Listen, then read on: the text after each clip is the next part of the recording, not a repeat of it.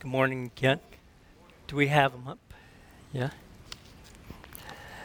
Take your Bibles if you have them and turn to Psalm 46.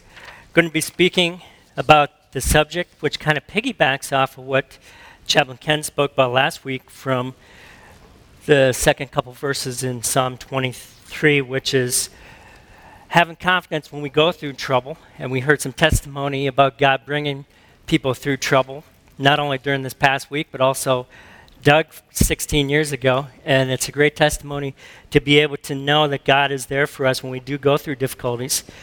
And as we go through our look at Psalm 46, I'd like you to reflect on this thought that as you go through your various difficulties in this life, you'll, you'll be able to call upon the aspects of God's goodness described in this psalm, and also that you'll be able to rest completely in Him. Okay, go ahead to the next slide. So if you have your Bibles, I'm in Psalm 46 from the English Standard Version of the Scriptures. The psalmist starts by saying, God is our refuge and strength, a very present help in trouble. Therefore, we will not fear, though the earth give way, though the mountains be moved into the heart of the sea, though its waters roar and foam, though the mountains tremble at its swelling. There is a river whose streams make glad the city of God, the holy habitation of the Most High God. God is in the midst of her, she shall not be moved. God will help her when morning dawns. The nations rage, the kingdoms totter. He utters his voice, the earth melts.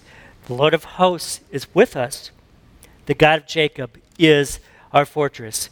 And then he says, Come, behold the works of the Lord, how he has brought desolations on the earth. He makes wars cease to the ends of the earth. He breaks the bow and shatters the spear. He burns the chariot with fire. And then he concludes by saying, Be still and know that I am God. I will be exalted among the nations. I will be exalted in the earth. And then the bookend is repeating verse 7 the Lord of hosts is with us. The God of Jacob is our fortress. Now, as I studied this passage a little bit this past week, I noticed that this is Martin Luther's favorite psalm. How many of you knew that this was Martin Luther's favorite psalm? And uh, this is what Martin Luther had to say. I was in San Antonio, so I didn't get to print off my slides, so I'm reading some of them like you are. Martin Luther says, We sing this psalm to the praise of God because God is with us and powerfully and miraculously preserves and defends his church and his word against all fanatical spirits, against the gates of hell, against the implacable hatred of the devil, and against all the assaults of the world, the flesh, and sin. And how many of you guys know that hymn that's based on this psalm? A mighty fortress is our God. Just the first verse goes, A mighty fortress is our God, a bulwark never failing. Our helper, he amidst the flood of mortal ills prevailing for still our ancient foe doth seek it to work us well. His craft and power are great. Uh, on earth is not his equal, right? So Martin Luther wrote the hymn, A Mighty Fortress is Our God, around 1527, which was right in the heart of the time when he was going through battles with the church over his new doctrine of justification by grace through faith, which became the hallmark for the rest of the Reformation to revisit the teachings of the church of the first century. And also, it was during the time when England and Germany and France and the rest of Europe was beginning to go through what was known as the plague of the 16th century, which would take well over a third of the population in Europe during that time. But he, he wrote that hymn to talk about God's very present help in trouble, the fact that God would give us strength when we need it. Now, as we go through Psalm 46, there are four metaphors for trouble in our life.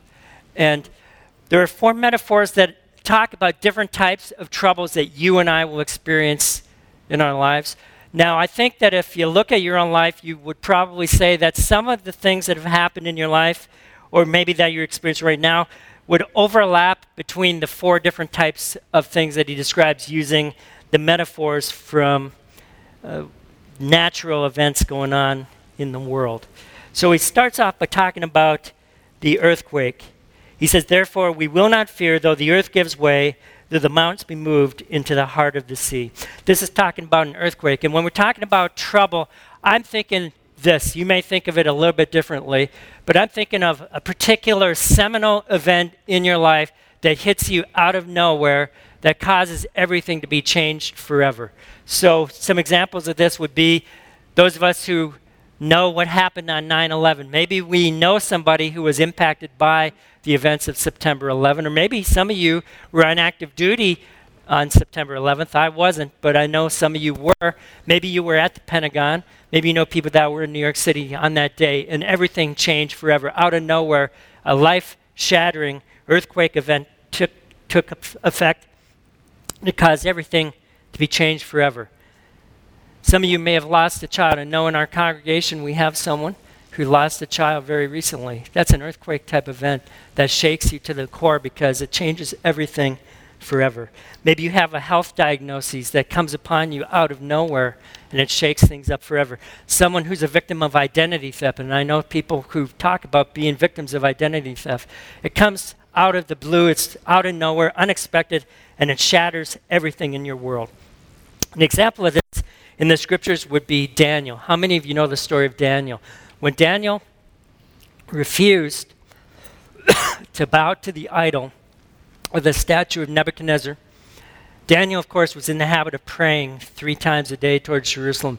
Daniel was in the habit of glorifying God, and Daniel was in the habit of being willing to pay the ultimate price if he had to. And we know that Daniel, as a result of his obedience to God, was cast into the lion's den, right? But we know that there was a fourth man in the fire when he was, or that was Shadrach, Meshach, and Abednego earlier in Daniel. But Daniel, when he was cast into the lion's den, what happened? God shut the mouth of the lion because God was with him and God was present there during that period of crisis. And Daniel was not willing to turn his back upon his God because he knew that his God would su- sustain him. And he said that I know my God is able to deliver me, but even if my God chooses not to deliver me, I'm still going to obey God anyways. And so when we have an earthquake event take place in our lives, we have to decide whether or not we're going to obey God anyways and be willing to pay the ultimate cost. We have brothers and sisters who are over in the Middle East in countries like Iran, Iraq, Syria, Libya, even in Lebanon and other places like that, who are daily having to make those kind of choices about which God they're going to serve. Are they going to serve the God, Jesus Christ, or are they going to compromise their faith in order to preserve their physical life? Those are earthquake type decisions. So that's a metaphor for a particular type of trouble in this life. And then we have a storm. Look here in verse 3, the first part. He says, though its waters roar and foam. This is talking about the fury of a storm. And Ken alluded to this last week when he was talking about the disciples in Matthew chapter 14. Remember, Matthew chapter 14? Jesus, of course, was sound asleep in the boat, and then all of a sudden the storm came and it shook their, their world to the core because of the fury and because of the intensity. Now, each one of us, I think, has a testimony of, of a particular period in our lives where we experience a storm. It may be an earthquake event, but when I'm thinking of a storm, I'm thinking of a fury of intensity that seems to drag on for a while. I had a basic training brigade chaplain when I was at Fort Jackson in 28 to 2010, about uh, six to eight years ago. Chaplain Lieutenant Colonel Greg Estes, who was my supervisor, he said, Jerry, when you go through these types of storms in life, you need to remember something. You need to remember from the scriptures the idea that this too shall pass. So, whenever you go through a storm of life, you have to decide where your allegiance is because you have to trust God enough to know that eventually that storm is going to pass by. I was given a song back in 1983. I was uh, 16 years old. I was a sophomore in high school. My dad was in the United States Coast Guard. He was a warrant officer on Coast Guard cutters. We actually lived over in Glen Burnie. How many of you know where Glen Burnie is on the Maryland side? I was a, a sophomore in Old Mill Middle School. I became a Christian in 1979, 1980 timeframe. Attended a church by myself because I didn't have family go to church with me, Elvaton Baptist Church. We had a song director who was actually a former professional singer in the nightclub circuit. His name was Rudy. And Rudy was a beautiful baritone professional singer who got miraculously saved, like Doug was, out of a, a life of alcohol, a life of partying and a life of just uh, giving his talent to the devil. And God miraculously saved him. So he became our song director at Elvaton Baptist Church. And my dad got transferred to Juneau, Alaska in January 1983. So think Baltimore all the way to Juneau, Alaska, all the way across the country. And this gentleman named uh, Rudy gave me a cassette tape because we didn't have CDs back then. Gave me a cassette tape with a song. He said, Jerry, this is a cassette tape with all my gospel songs, but the first song I want to give you, and he actually dedicated it to me, he said, I want to give you a song for the storms in Alaska. Because apparently he thought just by watching TV or whatever that there were a lot of storms in Alaska. And he gave me this song called When You Walk Through a Storm. And this is how the song goes. Elvis has sang the song. If some of you remember back when Elvis was going through a lot of his personal tragedies during the 60s and into the 70s, when you walk through a storm, hold your head up high and don't be afraid of the dark. At the end of the storm, there's a golden sky and the sweet silver song of a lark. Walk on through the wind, walk on through the rain, though your dreams be tossed and blown. Walk on, walk on, and then you can change the word from with hope in your hearts to with Christ in your hearts. And you'll never walk alone. You'll never walk alone. And I thought that always was a gospel song, but then I studied it a little bit and I found out that it was actually a Rodgers and Hammerstein song that was written back in 1945 in the, the Broadway musical Carousel because Nettie Fowler was singing this song dedication to her friend Louise, whose husband Bill had committed suicide. And it was made famous by Gerry and the Pacemakers in 1963 in Great Britain, and now it is the anthem for the Liverpool Soccer Club over in the Premier League in England. But it's a great gospel song because it has a great thought. When you walk through a storm, hold your head up high and don't be afraid of the dark because at the end of the storm, there is a golden sky and the sweet silver song of a lark. Walk on through the wind, walk on through the rain, though your dreams be tossed and blown. Walk on, walk on with hope in your hearts, and you'll never walk alone. You'll never walk alone. And that's, that song I've carried with me through different storms in life for the last 34 years now. Hard to believe how fast the time goes by. From the time I was 16 to the time now where I just turned 50 a few months ago. So we have storms in life. We also have floods in life. The end of verse 3, he says, Though the mountains tremble at its swelling, Selah. He's talking about floods. And when we think scripturally about an example of a flood, probably the best one that we can possibly come up with would be Job. Remember, Job was prosperous, and the devil said that if only I could have him, God, and if only I could take away everything from him, then I know that he's going to curse you and he's not going to serve you anymore. So God agreed to allow the devil to take away everything from him, right? He lost his health, he lost his wealth, he lost his family, he lost his uh, prominence in his community. Everything was totally taken away from him. At the end of the day, in Job chapter 42, he says this Job answered the Lord. This is after going through this entire period of suffering and his conversation back and forth with three friends who were not very good at comforting him. He says to God, I know that you can do all things, that no purpose of yours can be thwarted. Who is this that hides counsel without knowledge?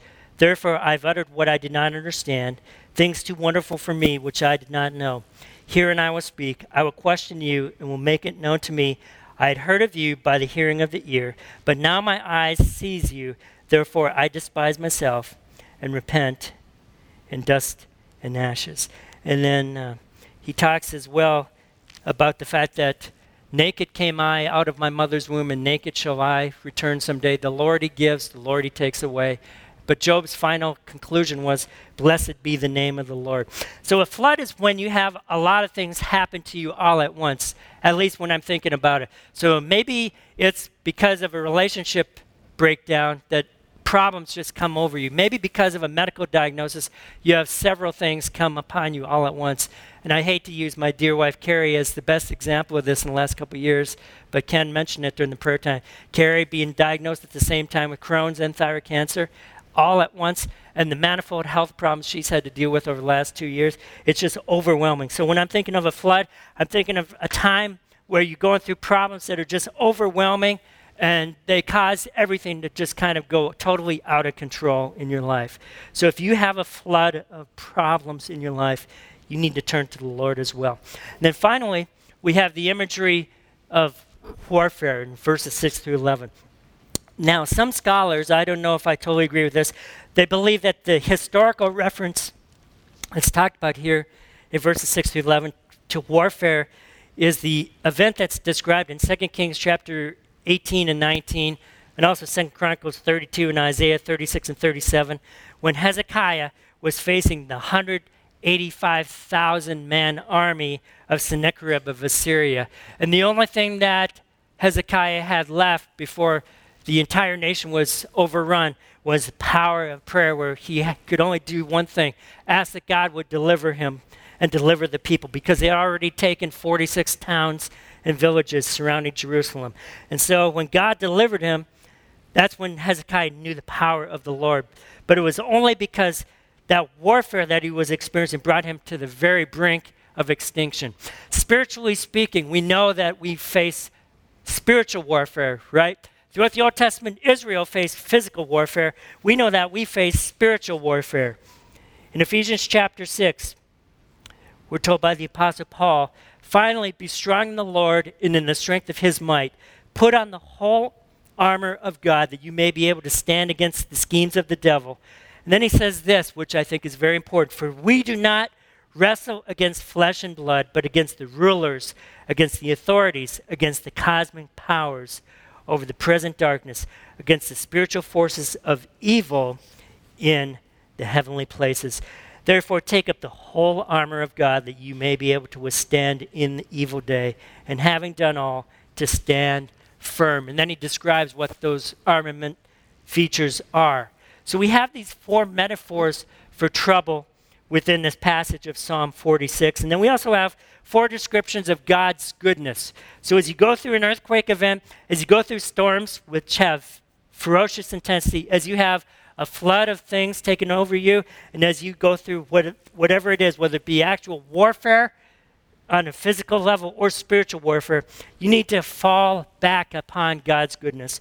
And there are four things that he describes here within this passage. First of all, you need to understand that God is a refuge. God is a refuge. He says back in verse 1 God is our refuge and strength, a very present help in trouble. So, what he's describing here is something that Israel understood full well when they were experiencing the opposition from the pagan nations that were surrounding them. God was their cover, God was their shadow, God was their only source of hope. And so, what he's getting at here is that when we go through difficulty, whether it's an earthquake, a storm, a flood, or warfare, sometimes we are going to get to the bottom, to the point where the only thing that we have left to hold on to is the power of God in our lives. And I think that that is more difficult for us to understand being Americans in a prosperous country, which is pretty much known as being a, a society with affluence and abundance, than it would be to Christians who are in places throughout the world where they're facing persecution and they're not uh, prospering economically, where they can't take everything for granted the way that we do. So God potentially may take you to the point in your life where the only thing that you have left to hold on to is the refuge that God can give you, the strength that only He can give you. And when that happens, you need to be ready to call upon Him. And He's also described as a river in the first part of verse 4. Okay? The first part of verse 4. There is a river whose streams make glad the city of God, the holy habitation of the most high. And there's an analogous passage in the New Testament. If you go to the story of the woman at the well, where Jesus miraculously does some great work in the life of this woman, in John chapter 4, when Jesus asked this woman for a drink, Jesus says in verse 15 Everyone who drinks of this water will be thirsty again, but whoever drinks of the water that I will give him will never be thirsty again. The water that I will give him will become in him a spring of water welling up to eternal life. And then the woman said to him, Sir, give me this water so that I will not be thirsty or have to come here to draw water.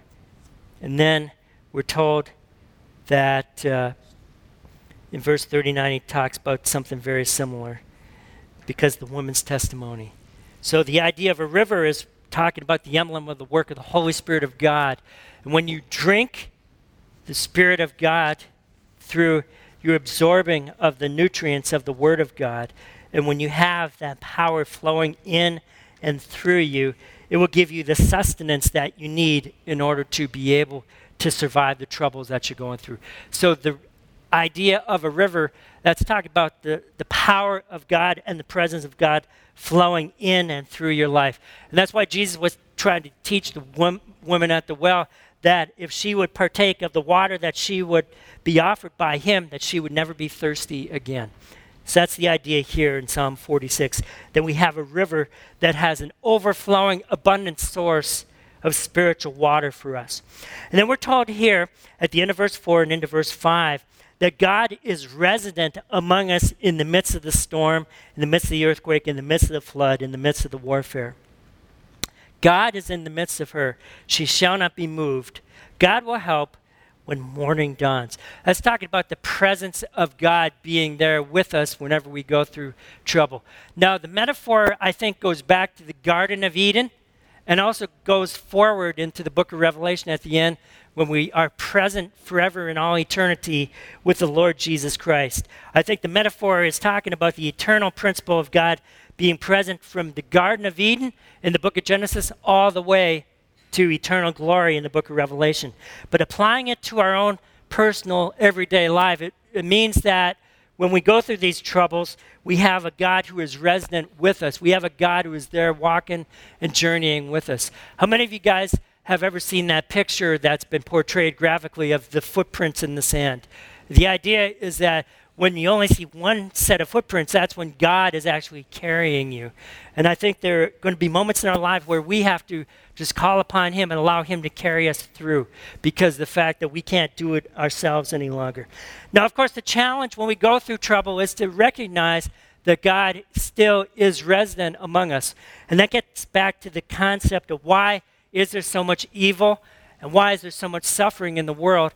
And as I tell my patients at the hospital, that's above my pay grade. That's certainly something that I cannot answer. Why does God choose to allow someone to live and someone to die in war?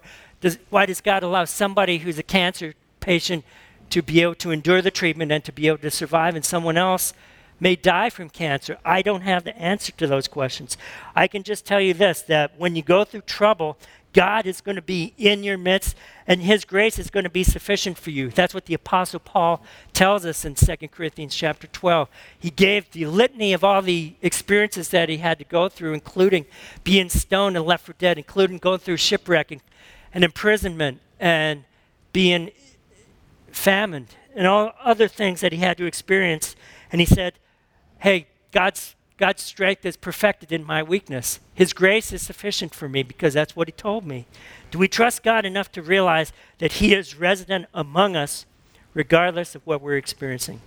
Then finally, we're told in the portion of Psalm 46, when it deals with warfare specifically, that God is the ruler. We're told that the nations rage, the kingdoms totter. He utters his voice, the earth melts. And then the rest of it talks about how God is the one who's going to make wars cease to the end of the earth. Now, how many of you guys are paying attention to what's going on in our country right now? I mean, it is pretty divisive, isn't it? We see the protesters in the streets. We see what's taking place in the U.S. Senate with the confirmation hearings for the cabinet. It's just back and forth. The social media posts are just somewhat over the top, aren't they? We see, I think, a sense of warfare through words in our country right now. But we know that God is the ultimate ruler of the affairs of man. And because of that, we can have confidence that God is eventually going to allow his purposes to win out in the final analysis. We have to trust that, though. I think a lot of times we see what's going on in our world and we think that we have to take charge. But here in Psalm 46, he says, No, God is the one who's in total control, and he is the one who's going to bring the end of the desolations on the earth and cease all these wars that are going on. And he's the one who's going to shatter all the anxiety, and all the problems. So, what do we need to do? We need to do two things as I get ready to wrap up and prepare us for communion. We need to do two things. We need to reflect on His goodness, as noted here in verses 7 and 11. We're told that the Lord of hosts is with us, the God of Jacob is our fortress. And I think as we look at these two aspects of God's goodness, we see two very important things. First of all, when he's talking about the Lord of hosts, he's talking about the fact that God has actual power in your life to bring about his purpose for your life. And sometimes he's going to do that through the different types of troubles that he brings you through. God will not be thwarted because he is the Lord of hosts. And then the God of Jacob, that's talking about the fact that he keeps his covenant promises to you.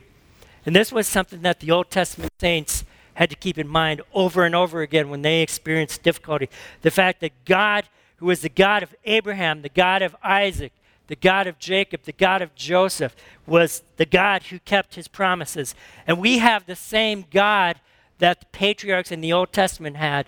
So we have a God who keeps his promises. And so if you go through difficulty, I challenge you to fall back upon the staggering promises that are contained in the Word of God and just trust God enough to know that He is in total control and He's going to bring about what He wants to bring about in your life.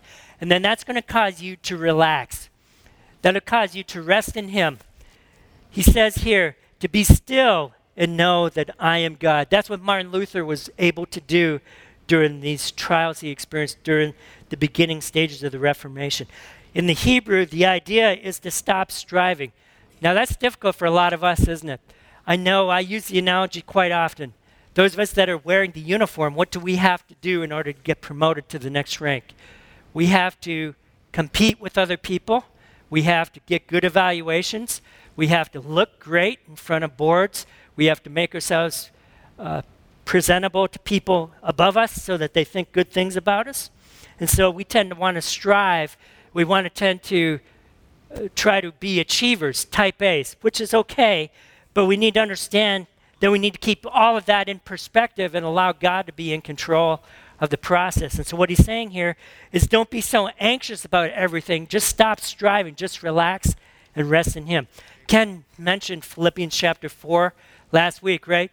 Be anxious for nothing, but by everything with prayer and supplication, with an attitude of thanksgiving, let your request be made known unto God. And the peace of God, which surpasses human understanding, all human understanding, that is what's going to guard our hearts and minds in Christ Jesus. So you need to find a way to relax in this stressed out age. And maybe a good way to do it would be to say, I'm going to take a break from Facebook for a week. Would that help us all? I don't know.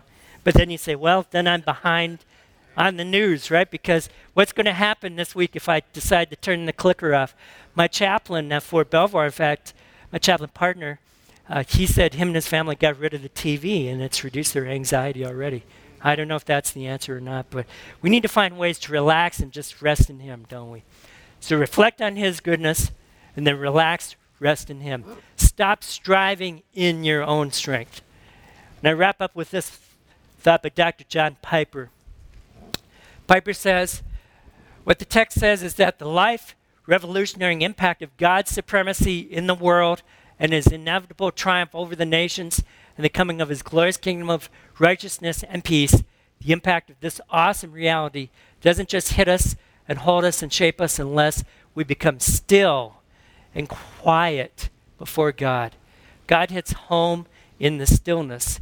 If you want your life to be significant, You've got to stop running and stop scurrying about and turn off the TV and the radio and get alone and be quiet and let the never ending joy and God's universal triumph take hold of you and change your life.